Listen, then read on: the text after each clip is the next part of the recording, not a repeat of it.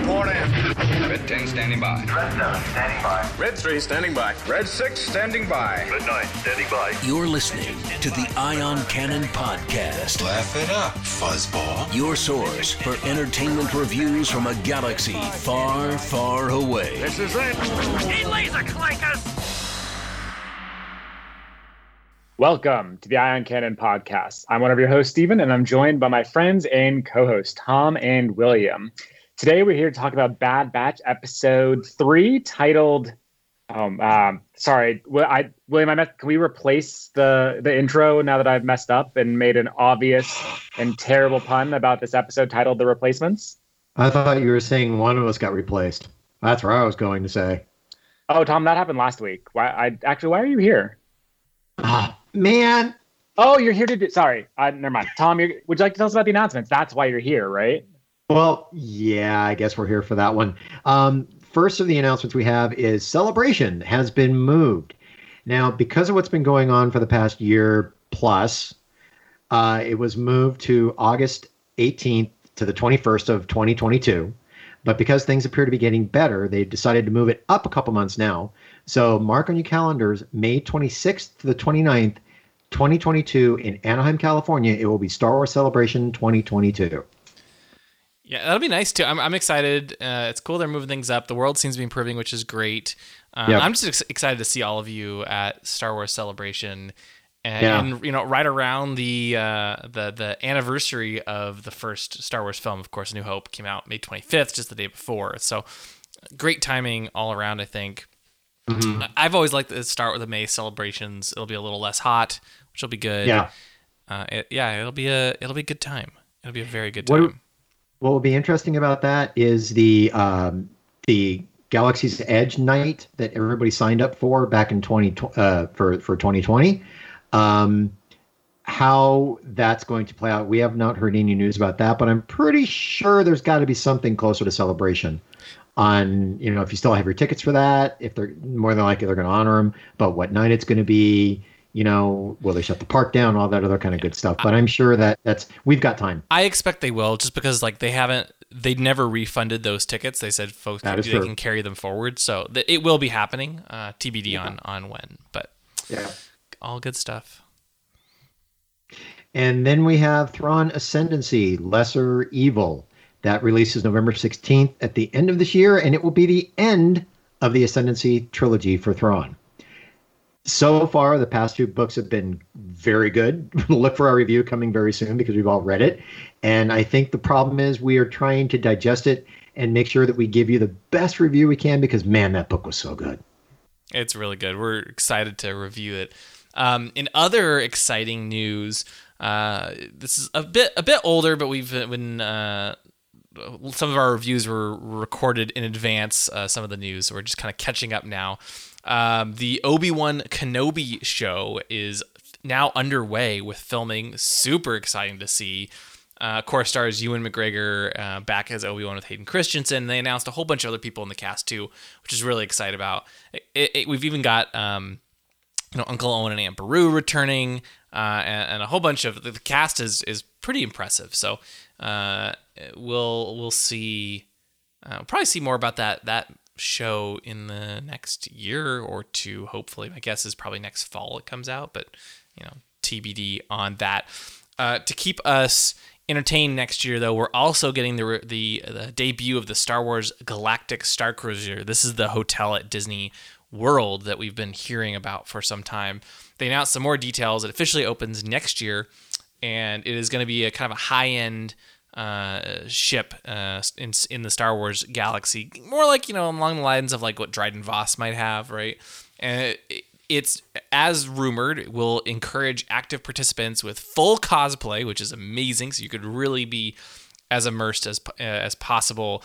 You know, you can help the Resistance or betray them. You'll get an itinerary of planets to visit. You get to wield a lightsaber. They actually showed off a realistic-looking lightsaber, which looks incredible. There's like big dining rooms with all sorts of fancy stuff. The ship's going to look like it's really moving. I'm excited. I don't know about you guys, but this looks very cool. Absolutely. I'm excited because that will now make my 10th lightsaber when I buy that realistic one when they finally get that sold to the general public. Yeah, I know you have quite the lightsaber collection, Tom. Yeah, I've been busy during this whole thing. I've had nothing else to do, and I've hand built now 6 of them. That's amazing. That's amazing. But yeah, I think this is going to be a really cool experience. I am so excited to be able to try it. I'm sure it's going to be very exclusive and hard to get into for quite some time, just given the number of rooms they're estimated to have, but it should be a really, really good time. So super excited about that. And for those of you who want more of an extended stay in the Disney and Star Wars galaxies, the new Disney cruise ship, the Disney Wish, will have a hyperspace lounge, also kind of styled high-end, kind of like Dryden Voss's ship. So that one should be cool too. They just announced that, and so if there's yet another reason if you want to go on a cruise and experience Star Wars, that's the only place you'll be able to do that. Should be awesome. With that, let's dive into our episode. Tom, what are we discussing today? Well, today we're going to be discussing Bad Batch Season 1, Episode 3, titled The Replacements, directed by Nathaniel Villanueva and written by Matt McNavitz. In this episode, the Bad Batch gets stuck on a desolate planet. Actually, I think, are they still considered the Bad Batch, or are they just considered Batch because Crosshair is not part of it? They're the Bad Batch. Okay, they're the Bad Batch. Okay. Yeah. Okay. So yeah, they're stuck on a desolate moon, and they have to figure out a way to get off. Yep. And I thought this was an interesting episode because they really split it into two distinct storylines, and they don't really cross over at all in this episode, at least. You have the quote unquote A plot with the Bad Batch crash landing on the moon and kind of adjusting and taking care of Omega, and then you have the B plot of Crosshair and the formation of the Stormtrooper program, Project War Mantle. And what I thought was interesting is obviously this show is called The Bad Batch. The description of the episode talks about that A plot, right? With them crashing on the moon. Really, I think the most interesting part of the episode was the whole, dynamic with Crosshair and the Stormtrooper program. That to me was, I thought, the way more interesting than what was happening on the moon. And it's even evidenced in the title of the episode, Replacements. Your guys' initial thoughts? Not even close. I could summarize the A plot in the ship crashes, they go outside, there's a dragon, they chase the dragon, they get the part at end of story. And it was lacking, I thought. But the B plot having this whole, seeing more insight into how the Republic is becoming the Empire, I thought was just super fascinating. Right. I wish they would show more stuff like that. There is one little part of the A plot that you missed, Stephen, and that's at the end. Omega gets her own room. Done.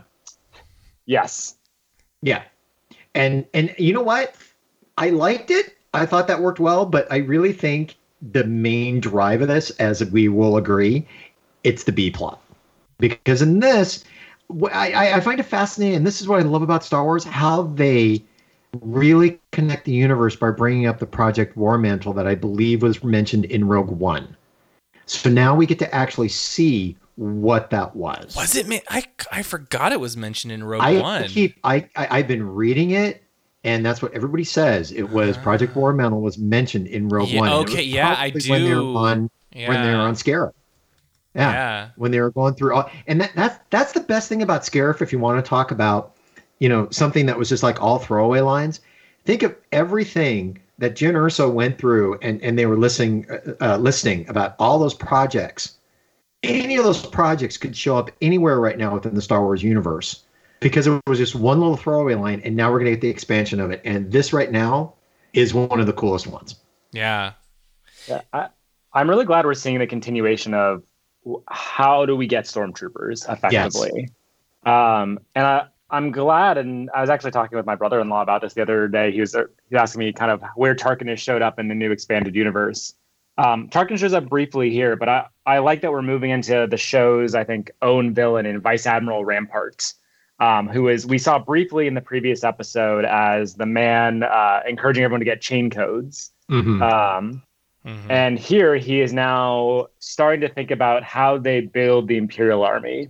And he starts with, you know, recruiting elite soldiers, kind of make a, I think he calls it, what, elite squad, which is, side note, a terrible name for your squadron of soldiers, but that's a different issue. Well, there was one thing about that, not to interrupt, but I had to stop for a second because I watched it late. My son watched it first, and I had to run out to him and I go, please tell me at this point they just didn't introduce the formation of Inferno Squad. And he looked to me and he goes like, no, Dad, like that wasn't, I'm like, okay, fine. Thank you. But that was, for a second there, I thought that's what happened.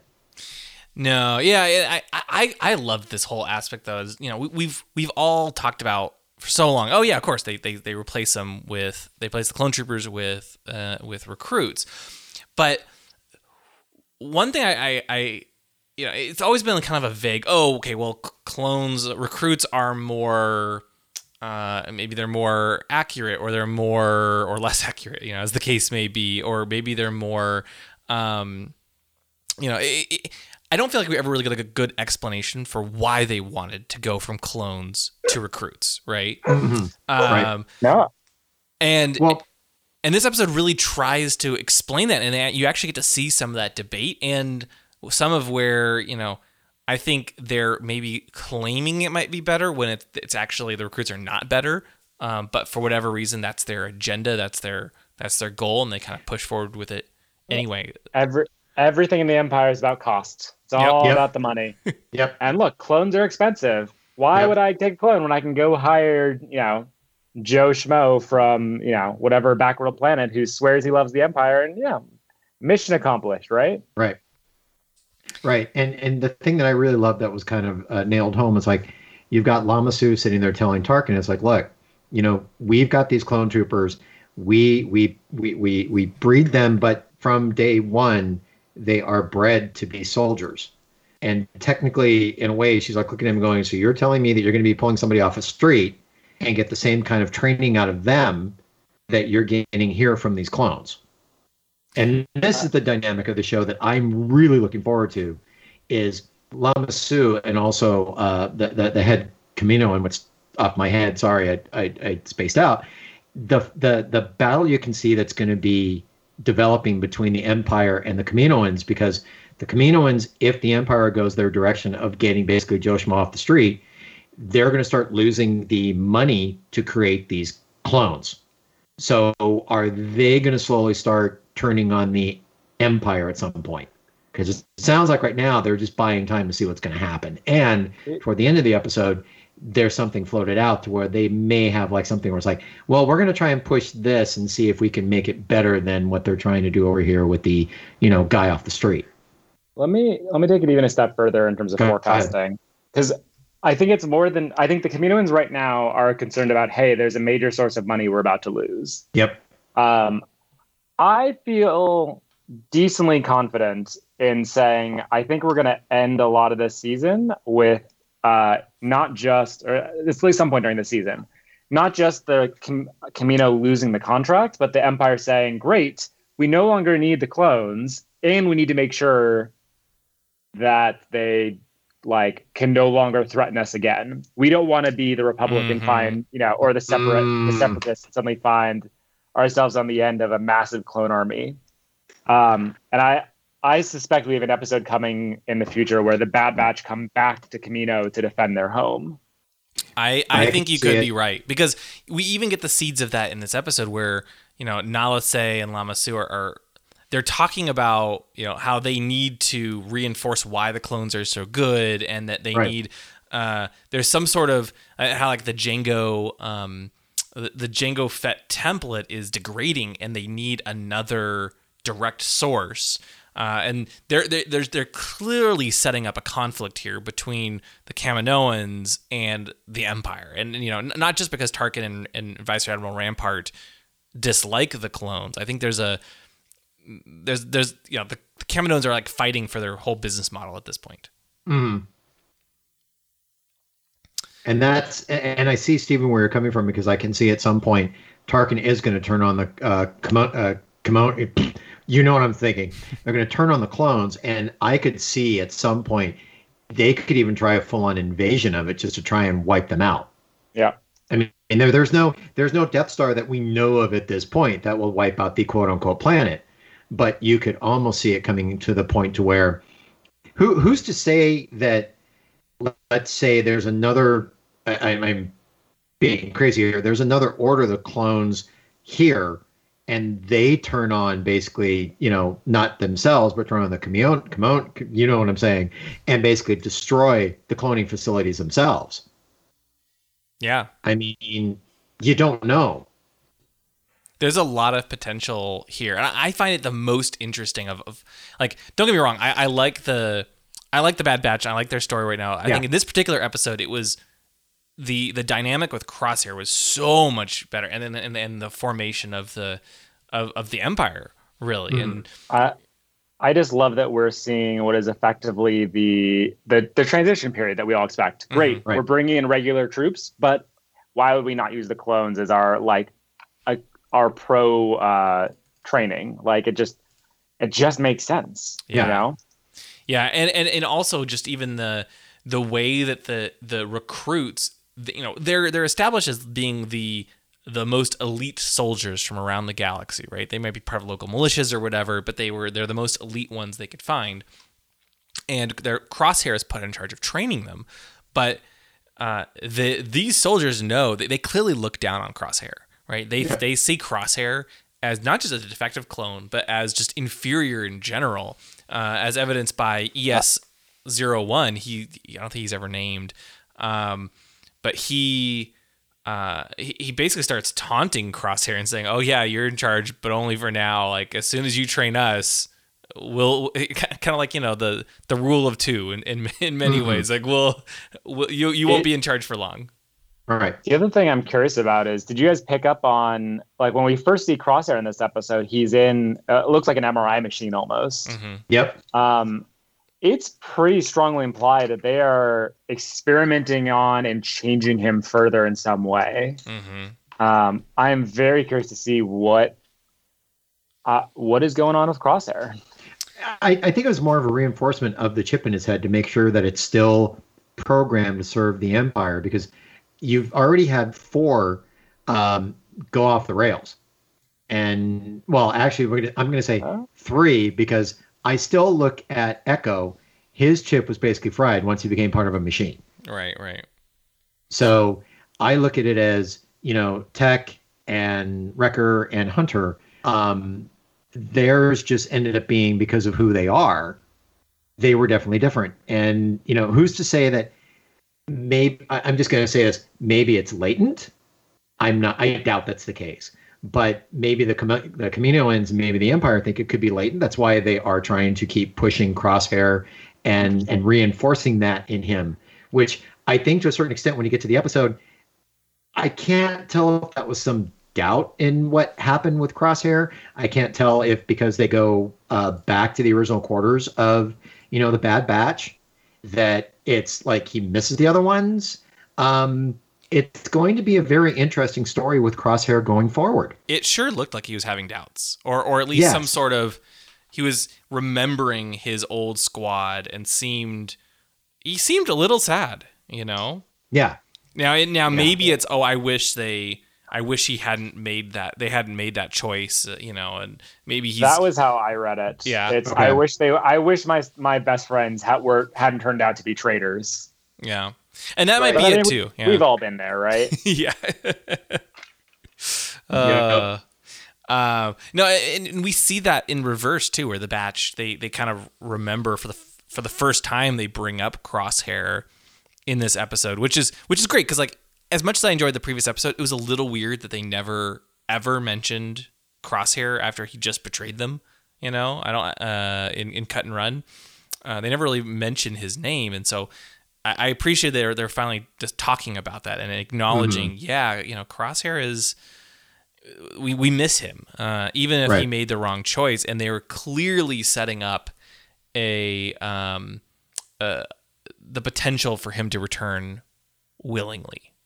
Right. Well, willingly. Or no, sorry, not willingly, but the potential for them to help him and get him over the chip in some way. And that's kind of what I think when it comes to this episode, because even Tech in the A plot, if you want to consider it, was working on a device to kind of take a look at the chip to see how. Yeah, I think this is they're working a way to where they can look at the chip that they have in their head, see it's there, and basically remove it. And I see this as a stepping point to where that. Even though it's not working for them, it's probably a good thing for them to get it out of their heads, period. But I also see it to where it's a point to where even Omega said it, that they are going to try and get him back. So if they're working toward that direction, I'm going to be one of the... I'd like to see them try to get him back, but I really hate to say this. I don't want to. It would be too easy. I'm sorry, it would be too easy. Way too easy. Yeah, it's kind of like Tamara... situation from Resistance, you know. But I mean, I think eventually he will rejoin. I just hope it's at least not until the end of the season, if not in the future season. And we know there's 16 episodes, so you know we'll see. They have another 13 episodes to try to resolve it. I think then I think it'll feel a little more earned. Yeah, but, yeah. The thing that also surprised me about this is you have, well, not surprising, but I just love how they continued the story from the previous episode to where, okay, so here you've got Tarkin saying, well, we're going to send this elite squad to go do something. Let them finish the mission the Bad Batch didn't. So we're going to send them after basically Saw Guerrera and his rebellion, and these four are going to go take care of it. Yeah, and it gets dark, it. Yeah, I'll say. Oh, yeah. So my nephew was here. And to give you context, my nephew's like 3 or 4. He's somewhere in there. I don't know off the top of my head. Okay. Regardless, not the point, the purpose of this story. But my brother-in-law was asking if, he might play a game next to me or something while I was watching it. I'm like, yeah, it's fine. And he ended up not coming in. And we get to the sequence where, Crosshair and the elite squad take out Guerrera's troops. They snipe out the pilot. The ship crashes to the ground, and he goes to look for Saw, and Saw's not there. He asks the first soldier where Saw is. The soldier says, "I don't know where he is," and he gets shot for his troubles. And it goes to the next sequence, and Crosshair orders the troops to open fire on all of them. I'm like, thank God the 4-year-old is not watching this, because my God, what is happening here? Yeah. And they did a good job of not showing it. You just see Crosshair's face, but it's very clear what's happening. Oh, especially when the flamethrower comes out. Hello. Yeah. This just reminded me of I think we talked about this a long time ago at Landing at Point Rain and Clone Wars. Like, oh look, there's limits to what they can show on television. Right. And Dave Filoni's gotten really good about figuring out what is and isn't in those limits. Apparently, there are no limits for Disney Plus. What we want to show, well, I guess they're going to be stormtroopers eventually. Stormtroopers, right. Executing innocent civilians. Let's do it right now. Get them in front. Okay, hang on one second. Okay, finish your thought. I'm sorry. No, I thought you were done. That was far darker than I expected them to do, and I kind of appreciate it. I give them points. Thank you. And I'm going to back that up, because I think the best thing about this, and please don't, anybody out there, please don't take it. I think this is the proper place to do it, because you know what? This is outside of an actual broadcast standards and practices on a TV network, to where it's not that they went over the line. They didn't go right up to the line. They're about 2 to 3 feet away from that line. But I appreciate it, because you know what? This is Star Wars. You're at the end of a rebellion. Everybody has seen what's happened in Star Wars for all these years. And I appreciate how they did this. Mm-hmm. They didn't sugarcoat it, but they also didn't go grotesque with it. They walked a really fine line to get the point across. And I doubt if it was on a network TV station they would have been able to go that far. I don't know. I feel like they probably could have gotten it done. Like this is what the Clone Wars did in the later days of the Clone Wars, and I feel like they probably, because they didn't actually show anything. There was I mean, there were two moments actually that were kind of surprising. One, when Crosshair just shoots ES-01, his own stormtrooper, they're still not called stormtroopers yet, but he kills the guy for insubordination, for refusing to kill the civilians, which I thought was like, as bad as ES-01, as mean as he was to Crosshair, and they did play him off as kind of a jerk, right? There's a couple more words I could have said that I really don't want. I want to keep it clean. Yeah, exactly. He was not a nice guy. Right? But at the same time, he refused to kill innocent civilians and was like, "This is not why I signed up." Right? Right. And that's when Crosshair is like, "Well, that's why they put me in charge, because I finished the mission. I'm willing to do what I have to do," and boom, just shoots the guy for not complying, and then everyone else just goes along with it. Right. Good soldiers follow orders. Yeah. I love that they keep bringing that back. It's the programming. Yeah. It's that programming. And that's the thing to where, is it, when Stephen, you brought up, they put him in that MRI machine, are they really, really making sure that that's going to stick? Yeah. And they bring him in every time and they really hound that chip. And the question is it because the Kaminoans are being told by Tarkin this has to be done, or are the Kaminoans basically doing it as an experiment to see how far they can push this clone to show the Empire, hey, you can still use our troops, because look at what we're doing with Crosshair. Yeah. Well, and what's so interesting to me is, like, Crosshair has proven himself at this point to be incredibly loyal. He will, I mean, in his mind, his friends betrayed him, but he will basically betray his friends.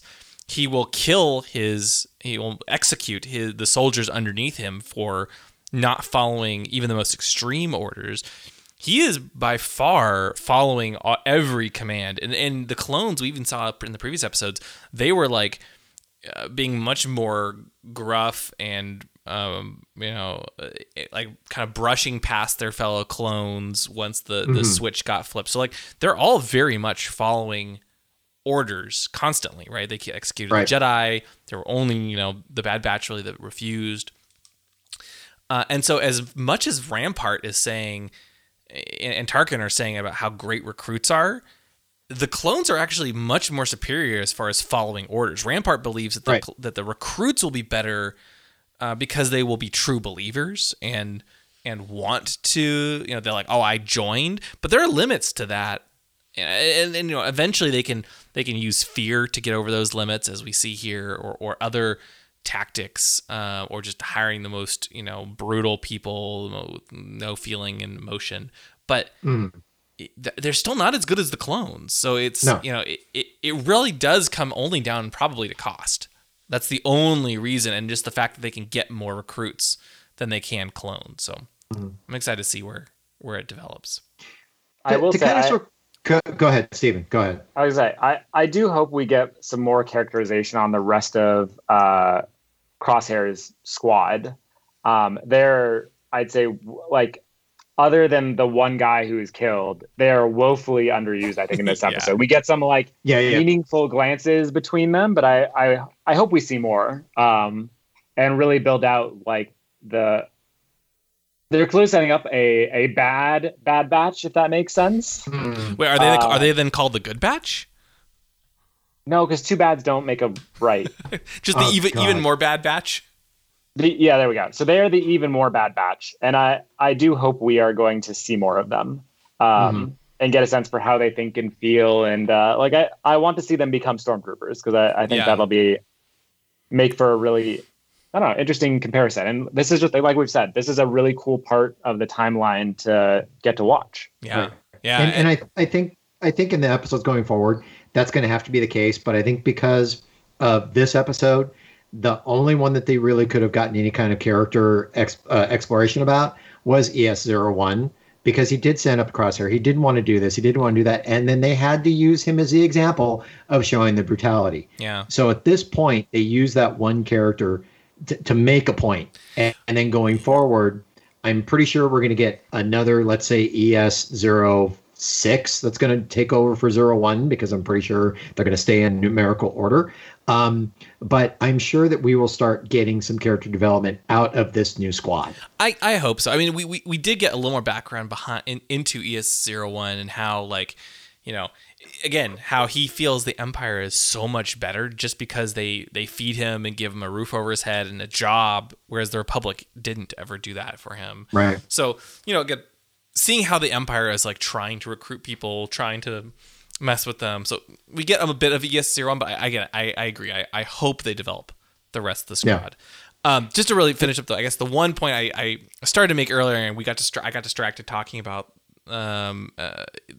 ES-01, was when they do kill him, like, you kind of briefly, that's probably the closest one you see, like, because Crosshair just shoots him, and I think they do a special cut briefly, so you just kind of barely see it.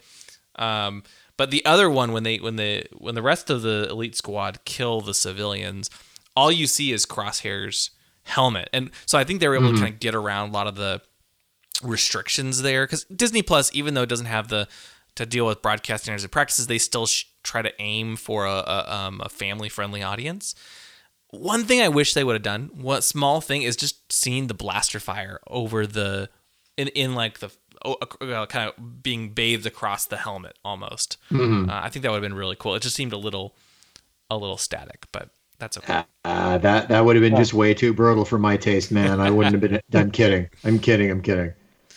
I did want to kind of circle back to the previous episode when it comes to the clone troopers. Did you notice in the food fight scene, and you can now tell that they're getting away from what we knew of the clones, there was no individuality in the clone troopers at all. Mm-hmm. Yeah, we didn't talk about this. Yeah. Yeah, and I'm circling it back because it brings up the whole thing about the Empire assigning numbers. And then it also came to this now elite troopers, they're assigning numbers to where you saw in the previous episode, even the clone troopers are starting to lose their individuality. And now when it comes to the stormtroopers are going to start losing their individuality, because we know that when it comes to TIE fighter pilots and clone troopers and the stormtroopers, they all have they all have numbers. Yeah. So that's the best thing about the Empire is they basically take away your individuality, and you're seeing it from the clones to now. It just carries over. Even AZI-3, like, he's basically been reprogrammed to be darker and kind of always comply with Crosshair. It's kind of sad to see. But yeah, you know, we didn't talk about that last week, but yeah, it's when the Clone Wars began, all the clones had very much uniform armor, and we saw throughout the series, they wore more unique armor, and they were able to personalize it more, and had all sorts of colors and haircuts and that sort of thing. And all of that has been immediately wiped out after Order 66, and they're back to the pristine white armor. It'll just probably be a matter of time until we see the armor change as well. Absolutely. There is one thing my son did bring up when it came to the new stormtroopers. He was kind of bummed that they were wearing actual clone trooper armor. There wasn't anything really different about them instead of color. To a certain extent, I kind of agree. But then again, we're in a transitional period. So it kind of didn't bother me as much as it bothered him. But then again, you know, I love my son. Something that may be worth remembering is these are supposed to be the elite troopers, and I wonder if they don't become stormtroopers, but the death troopers, which do have the black armor. Good point. Very good point. Yep. Yeah, I did like the elite squad's armor. They had some cool armor. Yeah. Yeah. Yeah, they did. Yeah. So it's all interesting stuff. Okay, I want to ask, we did touch on this briefly. I wanted to dive into it a little bit more before we move on. So the Kaminoans, they talk about needing a new template. Who do you think, like, are they trying to go for one of the Bad Batch of the template, or is it Omega? What who do you think is that template? Because they mentioned the clones required will not return willingly. Who is that? I assume it's the Bad Batch and or Omega. That was the only one that made sense to me. But why not use Crosshair then? Unless he's not compatible for some reason. You know what? Maybe it's because they realize that they keep messing with his chip. They could possibly be doing too much damage to him for the template. Could be, yeah. Yeah. Yeah, I couldn't, because I was going back and forth, and I couldn't decide, because I was like, okay, well, the obvious option, the obvious answer is, like, the Bad Batch, but then Crosshair's there. Okay, well, if it's not Crosshair, who could it be? Omega? But then Omega. She said clones, and so I'm like, okay, well, I don't know, like, why? I'm very curious. We'll see. Maybe Omega is special in some way. I don't know.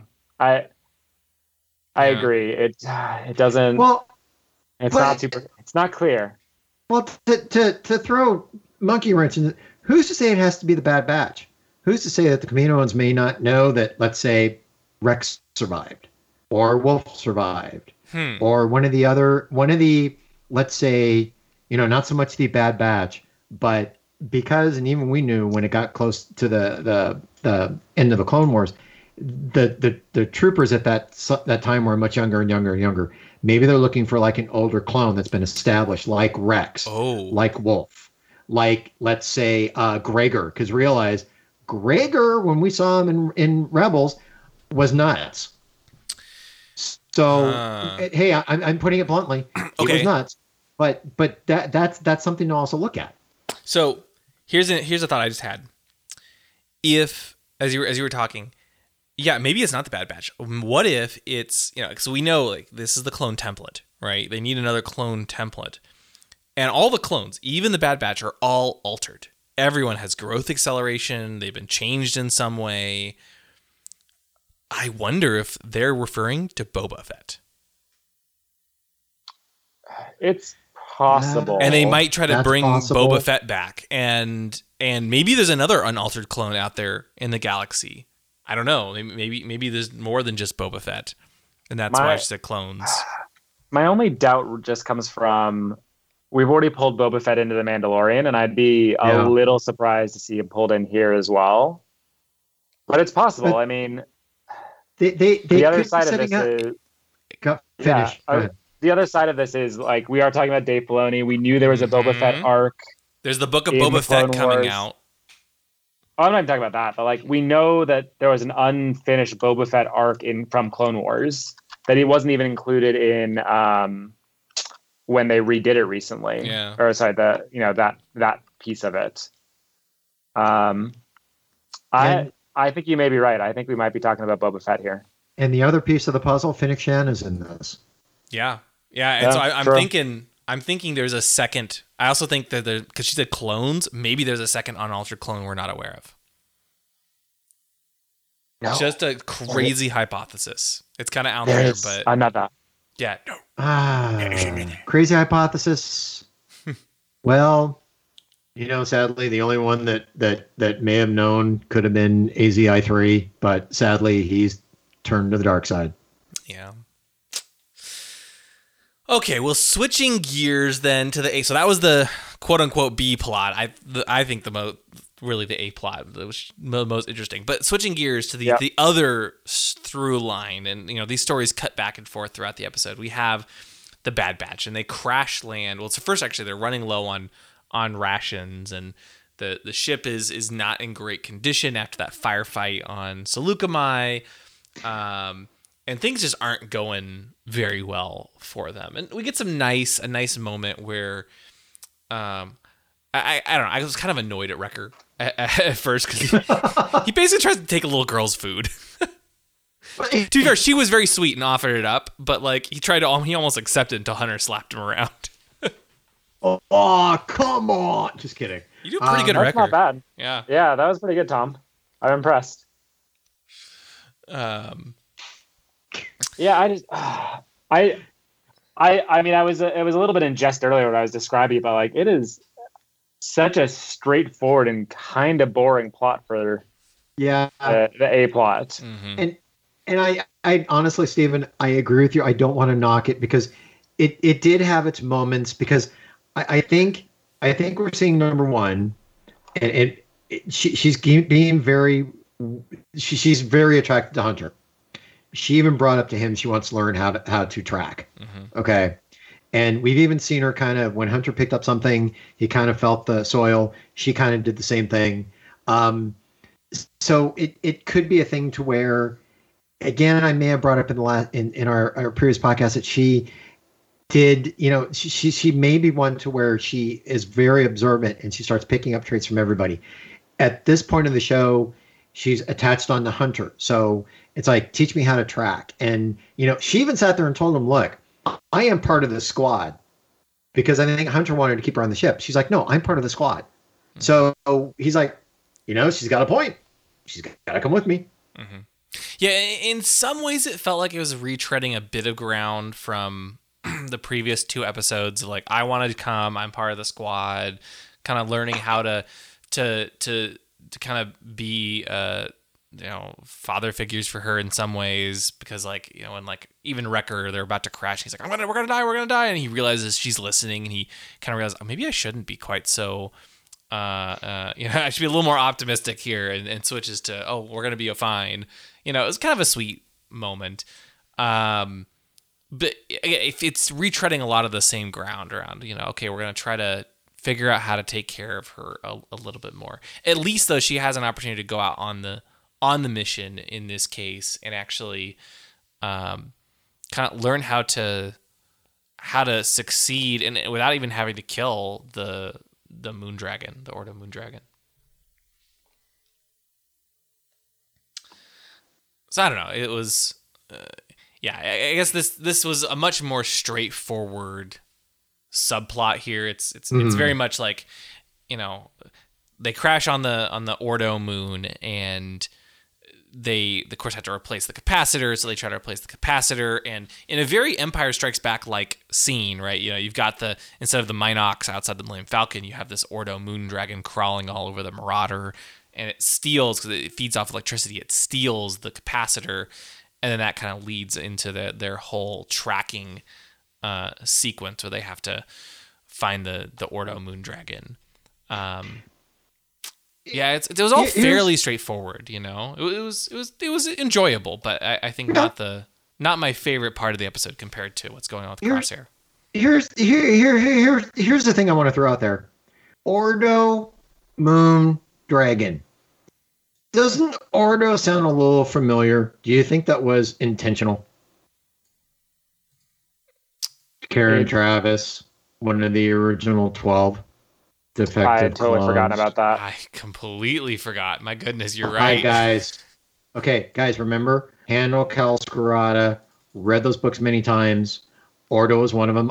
I'm trying to remember if he was the main one that stayed with Cal, because you had Darman, you had Sev. Shoot, I forgot the rest. My computer's actually named Darman. That's why I know this, and I know one of them's Ordo. So I don't know if it's a poll, but... kind of cool. I could see it, is I think what I would say. Cool. Yeah, it might be a subtle reference. I don't know. Yeah, I would hope. So, are we good with all this? Is there anything more we need to bring up? Other than the Gonk droid now gets a name, Gonky. Oh, wait. I do have one thing, though, about this. At the end of the episode, Omega gets her own room. The only thing about that was kind of a little bit, I don't know if it was intentional or I read it the wrong way, but when she's in her room, it reminded me of a shot from Star Wars Rebels in which Ezra was in the gun turret of the Ghost. And it was almost like it was the exact same shot where he was like looking out at the stars. Yeah. Actually. I don't know. I don't know if it was me. I don't know if it's because I've watched too much Star Wars for as long as I've been alive, and I remember this kind of stuff, which is pretty sad when it comes to my job, because I remember stuff like you wouldn't believe, but bizarre things. But I saw that and I'm like, it's a good show. Yeah. The one thing I'm curious to get your guys' opinion. So obviously Omega goes after the dragon to get the capacitor. She goes into its excuse me, like its cave, effectively, in order to find it. She finds it, and there's a sequence where she is turning her flashlight on and off with it. I could not understand what they were trying to say about that sequence, and I don't know if that was just me, or like, what was it? My initial impression was like, oh, it's afraid of the light. That was mine. But then it like eats the light and seems to take the energy from it. So maybe it was just hungry. Did you guys understand what that was? I think it was her playing with it, like, you know, here boy, I got some energy for you. Here. And then when she threw it, as you saw it, when it basically got to the batteries and sucked in the energy, she was able to leave with the capacitor. Here's my thing, though. If the beast drained the energy from the capacitor, does it still work? Yeah, I don't want to say it was like, I'm trying to frame this. Maybe it was me. It's totally possible. I was just the not smart one and couldn't figure out what they were trying to say. I did not understand that sequence. I'm with you, Steven. I thought it was a bit. If it was unclear, I guess. Like it was. Yeah. I too thought maybe she was just trying to use the Ordo Moon Dragon was like afraid of the light. And she was realizing it was afraid of the light, and maybe that's true, right? Maybe it's afraid of the light, and then she kind of looks at the capacitor and realizes, oh my gosh, I have a battery of electricity in my hand. I can throw it over to the Moon Dragon or Ordo Moon Dragon, kind of do a swap. So you know, maybe that's it. But there was a really weird moment. You know, she was just like turning it on and off. Part of me wonders if maybe she was using the Force to connect with the Ordo Moon Dragon and like calm it in some way. Ooh. But again, the fact that she was turning on and off the flashlight repeatedly is a little confusing. But maybe I almost got the sense that like maybe she was connecting with the Ordo Moon Dragon, almost in a Anakin or a Jason Solo style of way. Got it. I could be completely off base here, but just a hypothesis there. I guess we'll never know. They got off the planet. Well, I mean, they might explain it later. I don't know. They something felt slightly off there, and I couldn't place it. Yeah. Like you, Stephen. Okay, as long as it's not just me. Nope, it's definitely not just you, Stephen. All right, that makes me feel significantly better, honestly. So yeah, you didn't. Well, if it is just you, maybe it's just the two of us. But yeah, who knows? Okay. So, are we good for our ratings? Yeah, let's dive into the ratings. Okay. So, who wants to go first? Tom. Oh, man. Okay. You were asking. Yeah, I know. I know. I asked for it. I set it up because I already know what I'm going to do. I'm going to give it a 7. I would honestly love to give it a flat out 10 because of the B story. And I love both stories as it were. I'm not knocking the A story with Omega and the rest of the group. I think it was a good story, solid story. It's showing growth. At least from Omega standpoint and Hunter standpoint, it's working. The most intriguing story was the B plot with Crosshair.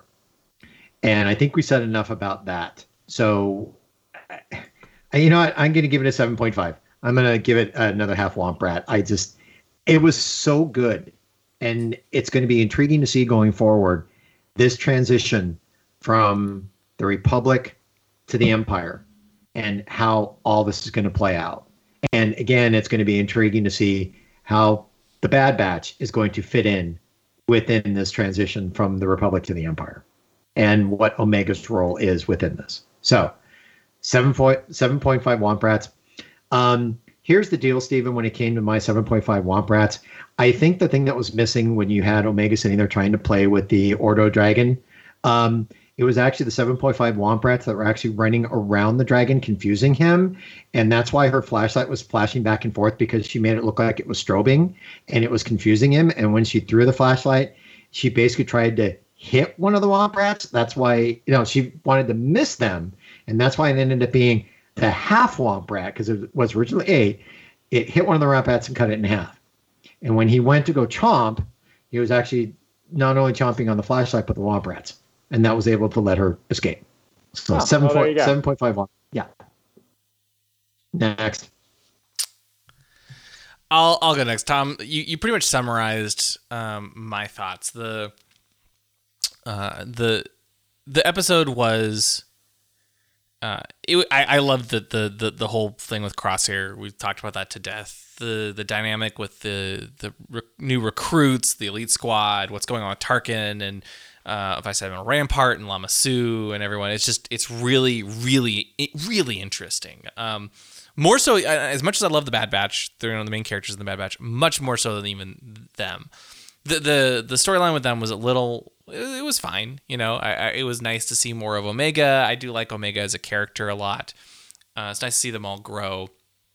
But it didn't really propel things as forward as much. So I would rate that the B plot in some ways much more highly than the A plot, like you, Tom.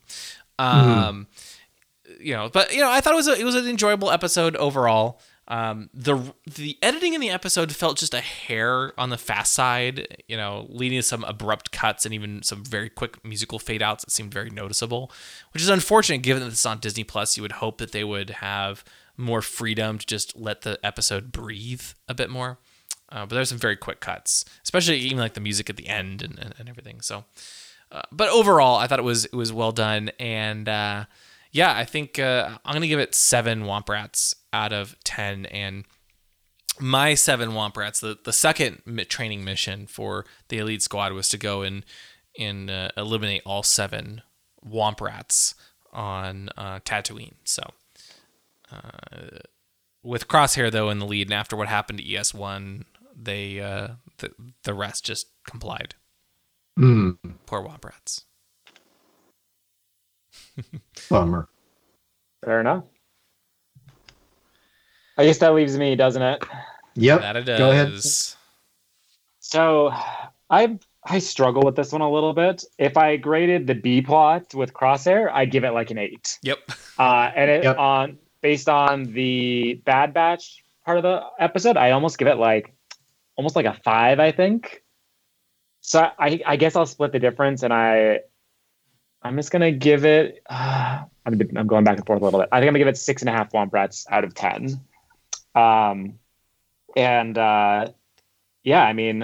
The Ordo Moon Dragon is actually just Womp Rats that have kind of evolved and grown larger over time. They get very power hungry, which is it's a little bit weak. But I the more you know. This is now the National Geographic Channel. You get to learn about Womp Rats and, you know, what happens to them in various environments.